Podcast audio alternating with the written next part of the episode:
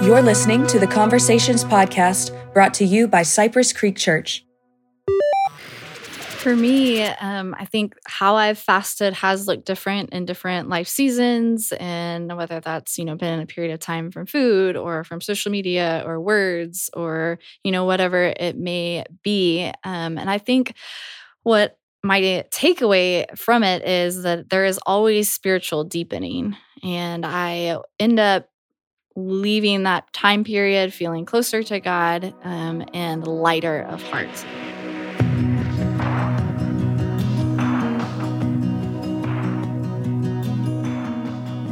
Welcome to the Conversations Podcast. I'm Taylor, and it is episode 52, which means Whoa. it's been a year.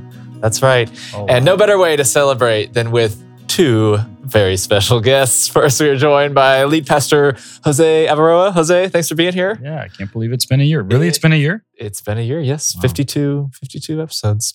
And we're joined by the one, the only Taylor Abaroa. Taylor, great name. Thanks for being here. Such a great name. So glad I could be here, especially on this significant It is a very significant day in the lives of our listeners okay, well, Jose, we have been in a series called Kingdom Manifesto, studying the Sermon on the Mount and going through the red letters of Jesus. How do we build our lives? And so this week was on the secret place. So I'd love for you to kind of kick us off by just talking about a little bit of what were your thoughts as you prepared for the message and also as we continue in this series. You know, one of the things that I have loved while studying has been the pattern that has been revealed to me for the first time. And so we went uh, from the Beatitudes, where Jesus flipped everything upside down. Blessed are the poor instead of blessed are the powerful and the privileged, which is what we tend to say in our culture. Jesus defines blessed, uh, the one that is blessed, differently. And then we looked at these six different areas in our life and how he raises the bar of righteousness. And so we talked about those six. And now we're in another topic. And so I, I think it's cool how we've gone expositionally through all of this. And in it, we've seen that Jesus is a topical preacher. He's actually hitting these topics. And these three are super important. They all uh, have to do with creating and establishing that secret place with the Lord and, and really working on our vertical relationship with Him. Yeah, that's so good. And we're going to unpack that a little bit. I'd love, right before we jump in fully, uh, the last few weeks talked about inside out living. And then, Jose, you talked about even just yesterday this idea of upside down. Do you want to kind of elaborate a little bit on that as we kind of set up these, these next few topics? Yeah. So, for this specific uh, part, Jesus is speaking to uh, three areas of Jewish piety. So, fasting, giving, and praying were normal cultural norms for a, a, Jewish person. And so, the more you did these three, the holier or the higher rank you had in their society. And so, Jesus is flipping the concept upside down in that normally people would flaunt in these three areas. They'd show off, they would do these things publicly. And Jesus is saying, well, it's actually not how you do it publicly, but strength in in in your relationship with God comes in what you do in private. So he he's flipping that concept upside down here in this in this um, realm. Yeah, yeah. So let's just unpack. We talked about Jose talked about the secret place, not just being necessarily like a physical space, but really so just a, a state of mind. So Taylor, I'd love to hear your thoughts as we talk about both kind of going vertical instead of horizontal over the last few weeks that we focused on, as well as what's kind of the in, the importance of recognizing and maybe even just finding out where that secret place is and that that mindset. Yeah, you know, as I've thought about it, I have reflected a little bit on my upbringing and my adolescent years in particular and into early college. And one thing I realized is that my parents did model that really well to me. And so I picked up on just kind of their own habits and the way that they thought through things. And we discussed things as a family. And, and I think it's a big and, is that I somewhere along the way cho- made the decision to choose to pursue and have my own um, secret place, intimate time with God. And I think you can go either of the two ways where you lose some of that conviction or um, just relational belonging with God, or you really choose to try it out to see what that looks like, to figure out what that looks like for you as an individual and a person. And so um, I think that really somewhere in my teenage years, um, that vertical relationship between me and Christ started to solidify more and more and more.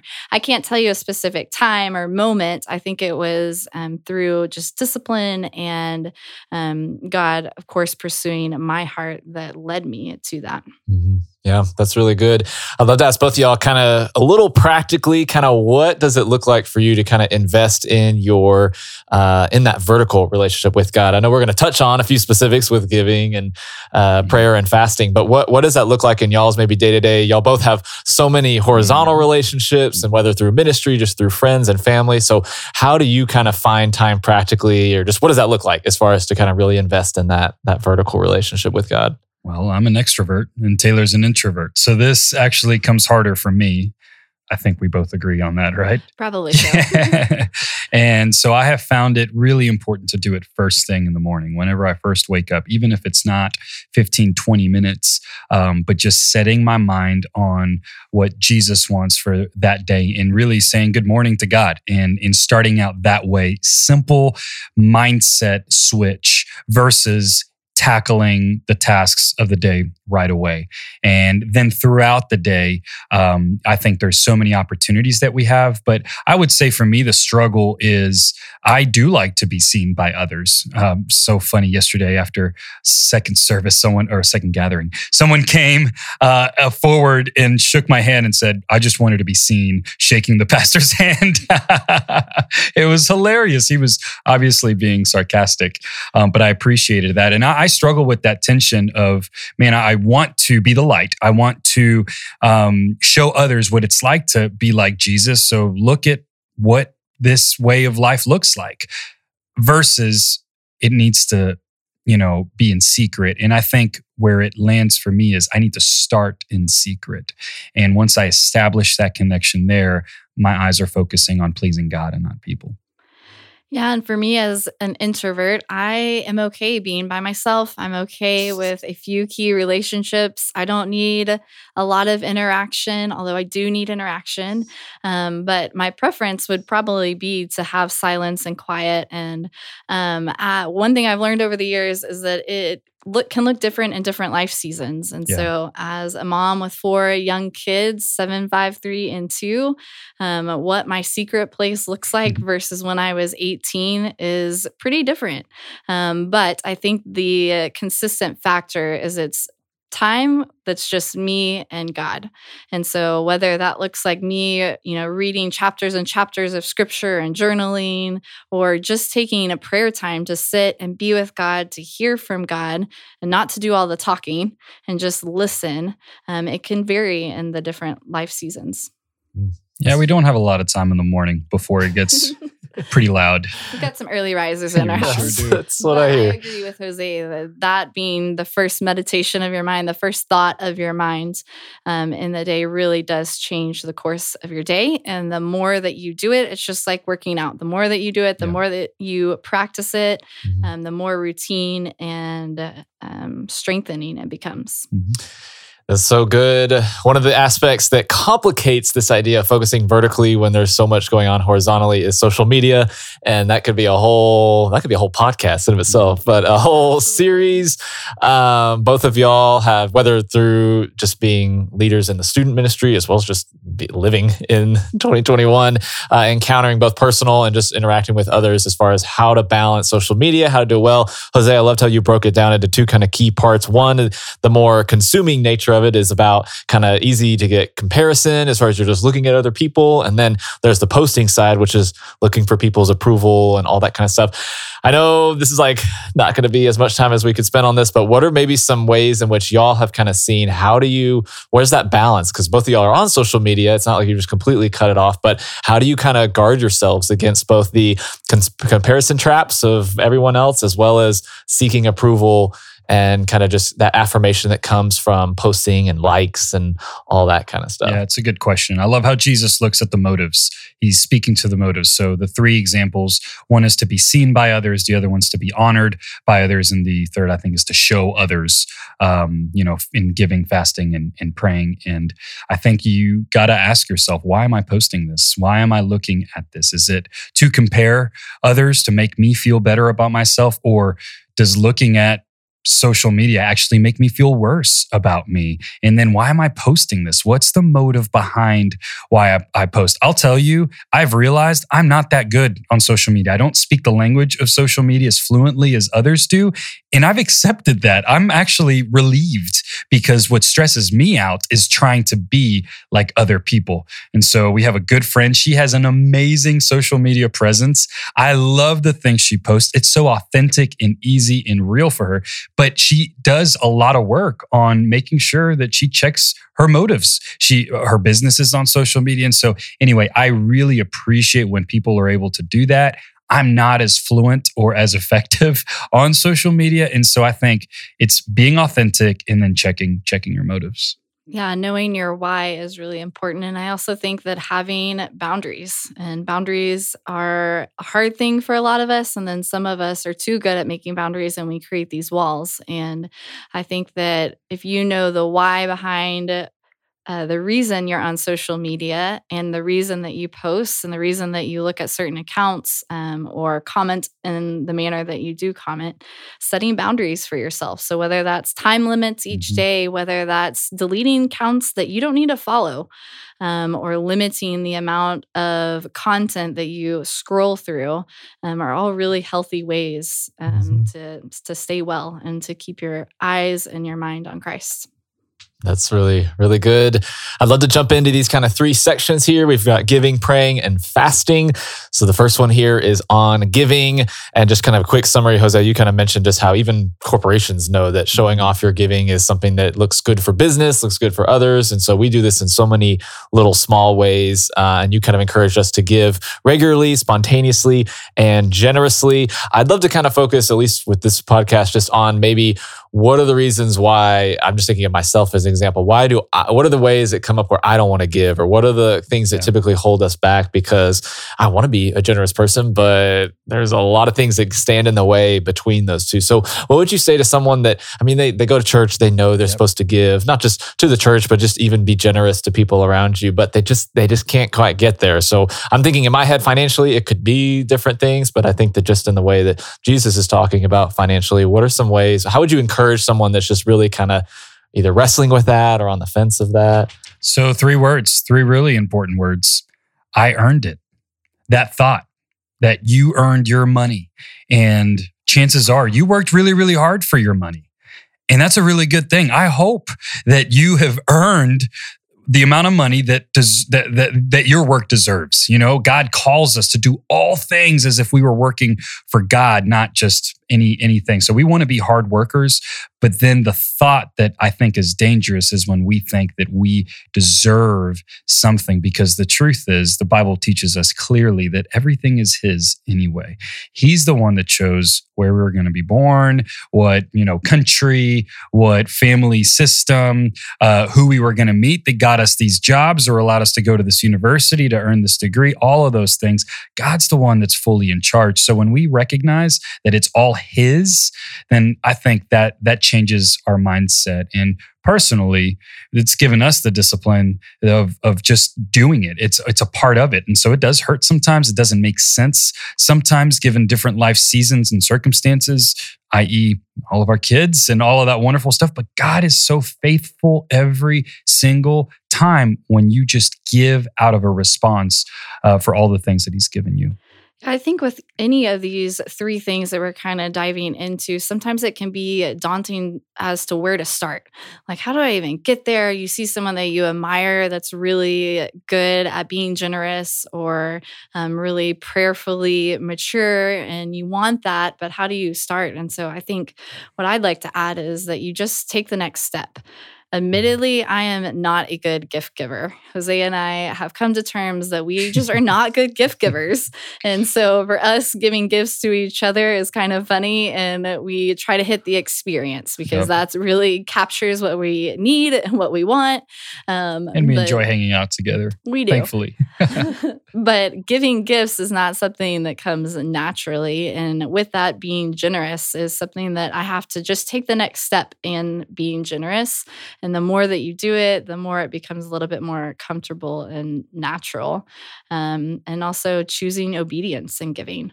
Mm-hmm. Of even when I don't feel like it, even when I could use this amount of money for something different, choosing to be obedient because that's what God says to do.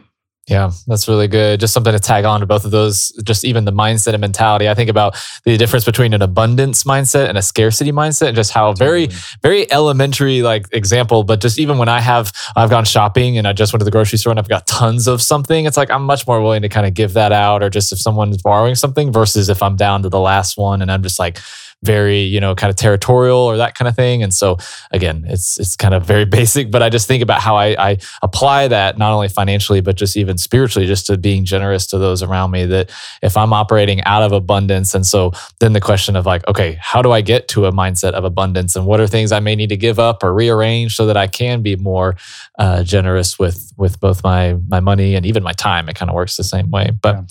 that's really good. I'd love to jump into prayer and just this idea jose i love your uh, the Spanish lesson you gave us about just even the two words with prayer, this idea versus kind of one being more from your heart and conversation, one being more uh, reciting. There were kind of three ways you encouraged us both daily, unceasingly, and fervently. And so I think for a lot of listeners, they may think, yeah, I need to pray more. I need to, that, that's something, you know, we know we're supposed to do that. And maybe that was a New Year's resolution and it's March now and that's not really a thing anymore. But what are some ways that y'all have seen? Um, how has God deepened your prayer lives just over the years, as well as maybe some, some of those next steps or tips that um, you could encourage people that just want to just grow in their, in their prayer life? I'd like to add a caveat before Taylor, you answer this question because I have always known you as an amazing prayer warrior and have really admired your prayer life um, since I met you when we were in college. So, um, anyway, but the caveat was the reciting. We're doing a step study right now, Taylor Christensen, you you and I. Yes. That's so weird. They don't know who I'm. Whenever I say Taylor, I was talking about my wife. I, I think everyone knew. I think everyone. Anyway, so uh, the caveat for the reciting is that in the in the step study, we're reading a lot. We're reading, um, you know, the twelve steps, and then we read different prayers. And there's beauty in reciting, in reading out prayers. I hope I didn't come off as, uh, you know, making fun of reading a prayer because it's actually really, really profound, and I'm seeing that in my life for sure. And so when we recite the prayers, it's really again just the question of where's your heart, what's the motive, and when we dive in, that can re- really be a, a deepening experience in your prayer life. Yeah, definitely. There is a lot of beauty in just liturgy, liturgy, liturgy. Mm-hmm. and um, praying corporately. And you know, one thing that God showed me through discussing these verses um, in Matthew six was how in my growing up and in the ways that I've seen it um, outside of that, a lot of times what we refer to as the Lord's Prayer um, is done in a corporate setting or in a gathering setting. And when I was reading through it, I was realizing that Jesus is actually teaching us as a person, as an individual, how to pray. And it kind of was like this eye opening moment uh, for me and led me back to uh, you know the different things that he shows us throughout those verses and so um, I just think that there's lots of there's lots of different ways that you can practice praying more. There's lots of different ways that you can pray. There's no wrong way. You know, praying is just having a conversation with God. And so I think starting there has been helpful to me. And we also now have technology and we have great ways and things that help us remember. And so you know, if that means setting reminders on your iPhone to remember to tap in to God at this time and to pray, or putting re- a list of prayer requests. Um, I think all of those can be really helpful tools. Um, you know, if you don't have a smartphone, a post it note works great. Put it on your mirror, put it on your dashboard when you drive as you're sitting in carpool lines or driving throughout town or, you know, to and from work um, and using that time in a different way. Yeah, that's that's really good. I think just camping out one more point on this, Jose, you kind of mentioned those three: the daily, unceasingly, and then mm-hmm. fervently. And I'd love for you just to maybe just like clarify or not clarify but maybe just emphasize a little more of the fervently and just what that looks like as far as compared to i think for daily it's like okay we got it. We're gonna you know maybe yeah. set aside that time like you're talking about taylor and then we've got unceasingly that we're supposed to be doing that just kind of all the time. But what does maybe fervent prayer look like? Yeah i was thinking about the psalms when i um, in david's prayers specifically how raw they are and how real they are. It's just their emotion um, it's just his emotion coming through um, to God. So it's unfiltered, it's real. And I think sometimes we think we need to have the right prayer, or I've heard a lot like, I can't pray. Or one friend once asked me, How do I pray? And I just thought that was the most brilliant question because that's the question we need to be asking God Lord, how, how do I pray? Well, we're just real to Him and He teaches us as we communicate. Taylor, what you said, have this conversation with Him. So fervently, I think, means passionate uh, and, and authentic. So I, I did write, um, remember writing on my notes both in the good times and in the bad. So sometimes we just pray when we need God, but praying a, a prayer of gratitude and uh, praising God for, for the blessings of life, man, so powerful. We're giving Him the credit, and that nourishes our souls and reminds us, A, who He is, and then um, how present He is with us in, in whatever season of life.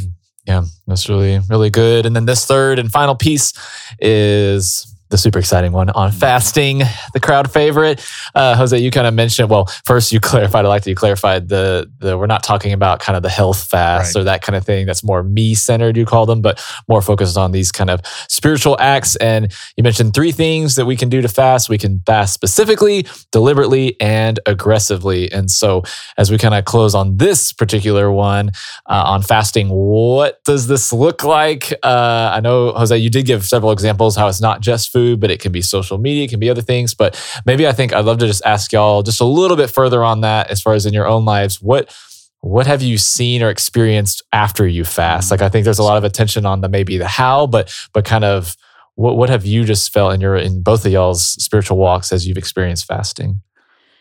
For me, um, I think how I've fasted has looked different in different life seasons, and whether that's you know been a period of time from food or from social media or words or you know whatever it may be. Um, and I think what my takeaway from it is that there is always spiritual deepening, and I end up leaving that time period feeling closer to God um, and lighter of heart. Um, whether I'm working through a, something personally, whether I'm fasting for a situation around me, um, I do feel a spiritual deepening that happens, maybe not instantaneously, but over time. Um, and I feel more in stride with God. I think one thing with fasting is that you take something out of your lifestyle or the way that you, you know, go throughout your day. Um, and a key there is to put something yeah. back in in that mm. place. And so using the time that you would to eat or to scroll, um, instead dedicating that God, that time to seek out God and what He's showing you or teaching you or just spending time in word um, or you know time in your secret place um, with him. Yeah two words that i had to answer your question taylor was clarity and dependency. So in line with your taylor abaroa with um, feeling a spiritual deepening I think a spiritual dependency on God. You know, I, I'm, I am closer to God because I'm depending on Him more and not depending on the things um, that that I can control. Uh, and then I do receive clarity for whatever I'm fasting for. I think the most powerful fasts in my life have been for others, and so a, a way of intercessing, a way of praying for something. And um, rarely am I. Uh, I it's funny because I wrote specifically, but I don't necessarily have a specific thing that I want to see. I just want God's will for that person. And normally there's hurt or pain or some sort of transition. And so I just pray, Lord, your will and allow not only me but them to to see uh, clarity. And he's faithful. He just moves. It's mysterious. It really is. It kind of sounds really religious but again the key is not just abstaining. The key is replacing that with prayer words something else. And then jesus told us do this in private. So don't tell the whole world because then it does become religious. Mm-hmm. and it says wow look at that guy. He's been fasting for 30 days or you know look how hungry hungry he is. And so, one funny thing that I found when I fasted from food is for some reason, that's when, you know, either a wedding happens or this incredible banquet. We're invited to some restaurant. I'm like, are you kidding me? So, anyway, I just thought I'd add that. Nice, nice. That's why. You ha- that's why you have to be aggressive. There you go. That's right. That's right. That's the last one. Uh, Taylor, I love one thing you touched on, even when we are talking about prayer, but just this idea of just taking the next step that it doesn't have to, I think for so many people, it can just be overwhelming to think, okay, like just with all three of these now, does this mean I just go give away half my income or go pray for four hours or fast for 40 days kind of thing? But just even, I think something I would just encourage people just to just take that one small yeah. step and, uh, but still being intentional about it because at least I can tell y'all for me, I'm not going to wake up and be like, oh, I'm going to fast this morning or, oh, I'm going to, yeah, that just doesn't, that is not where my uh, immediate kind of heart goes as far as even with prayer and, and with giving. And so I think being intentional, setting that time aside and uh, and then recognizing that grace is a key component in uh, in all of that. Jose, as we close up, I'd love for you to kind of touch on um, one of the ways you closed out was just this idea that all the investing that we are doing vertically is not to waste, but this is super important and uh, and just investing in in heaven. And so I'd love for you to kind of I hear your thoughts a little more on that, and then as well as just kind of capping off uh, for this week. Yeah, Elijah came to mind uh, in capping off because he was such a disciplined spiritual person. He had incredible experiences with God. I mean, mo- maybe only Moses had more intense spiritual experiences than Elijah.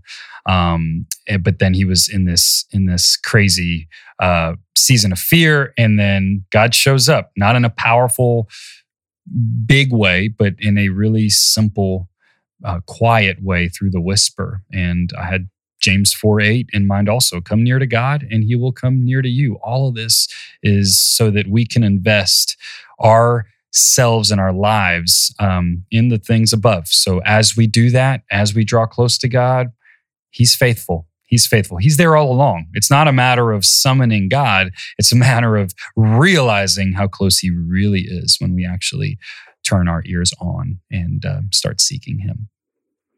And one thing I want to add there is that the results aren't always immediate. So, by us practicing these small steps, one step at a time of discipline and, and growing in our generosity and giving, our prayer life and, and fasting, sometimes they aren't like, okay, you prayed, here's the answer to your prayer, but it's over time. And I think mm-hmm. that as you know, we go about our days with intentionality and with these specific three things, um, we can look back either days, months, years, decades later and see, wow, God was so faithful to me and to those around me. Um, and we have tons and tons of scriptural examples of that. Mm-hmm. Um, but these are three ways that really help us reflect on um, God's goodness and faithfulness. I'm excited to keep on going. All right. Hey, thanks everybody for listening to the Conversations podcast. If you have any questions that you want us to answer on the podcast, you can email us conversations at cypresscreekchurch.com. Also, don't forget to subscribe and share the podcast. Thanks for being here again, everybody. It was awesome. That's it for this version of the podcast. We will see you guys next time.